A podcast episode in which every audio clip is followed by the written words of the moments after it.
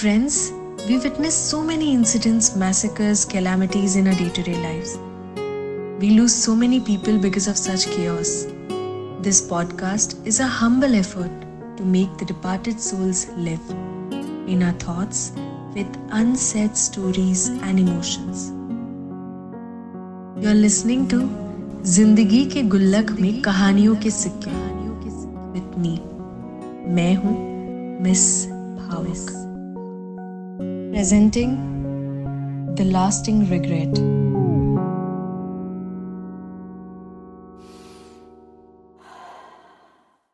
Finally colombo.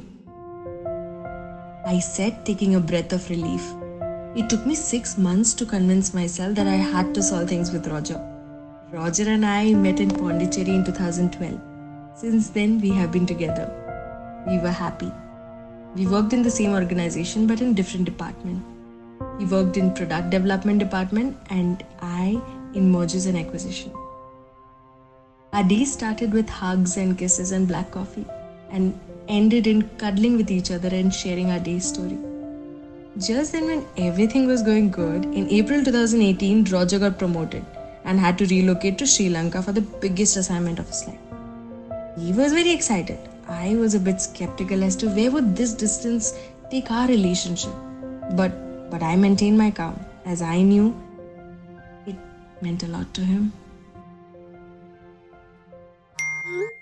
Endless phone calls, few video calls, and a simple message of I love you, I miss you helped us pull off the first seven months. Then he got busy, and I started getting angry about not getting enough time. We had numerous small arguments and disagreements, but but nothing so serious that it could not be solved over a scoop of ice cream. Days passed, we started having more and more arguments about almost everything. He felt I did not understand. I felt he did not care about me anymore. It took me six months to realize that it has always been him, and I love him like no one else, and I wanted him to be a part of my life forever. I bought a pair of couple rings and decided I had to propose him. No, no, no. I did not think the way society pressurizes to think that the girl should wait until the boy proposes. I decided I had to meet him and confess my love and solve the disturbances we had amidst us. So I reached Colombo on the 20th of April 2019. I went to his office with flowers and ring and told him what I wanted to say. He was very happy. We hugged, we kissed, and decided to sing praises during the Easter sermon. And rejoiced because, yay, finally we were engaged. The church was unusually crowded. I remember we were holding hands and standing near the church gates, thanking the Lord for keeping our hearts connected even when the distance of miles separated us.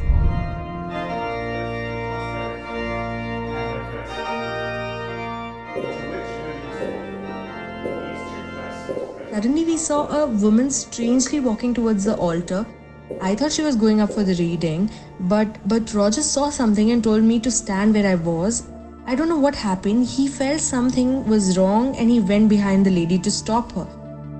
I ran behind Roger, but before I could reach him, I was I was blown away by this massive force.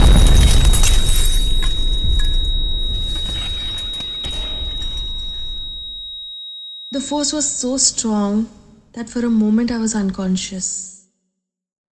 And when I woke up, I saw everything was shattered. The church was turned into a graveyard.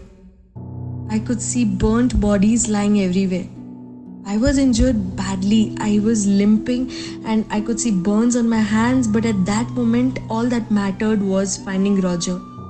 There were ambulances, medical help, even the police. The medical help at once came to me and asked me to accompany them to their van so that they could start my treatment. The whole place was a mess, a total anecdote. I denied. They forced me. I told them to give me a moment. I told them I had to find my fiance, my Roger, and I went to the altar. Only to see a burnt body wearing similar ring like mine. It was a bit melted though.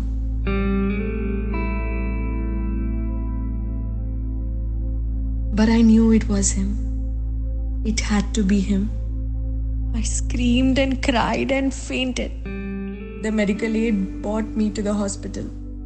And it is four days since this horrendous attack. Everybody lost somebody or something. Some lost family, friends, others lost hope and faith. I I lost my Roger. With him, I lost a part of me. I prayed and wished for my death too. I did not want to live yet another moment without him. Today, when I look back, I regret all the moments I wasn't with him. I regret all the arguments and disagreements that made me want to be away from him. I also realized that it is better to express love when you still have a chance.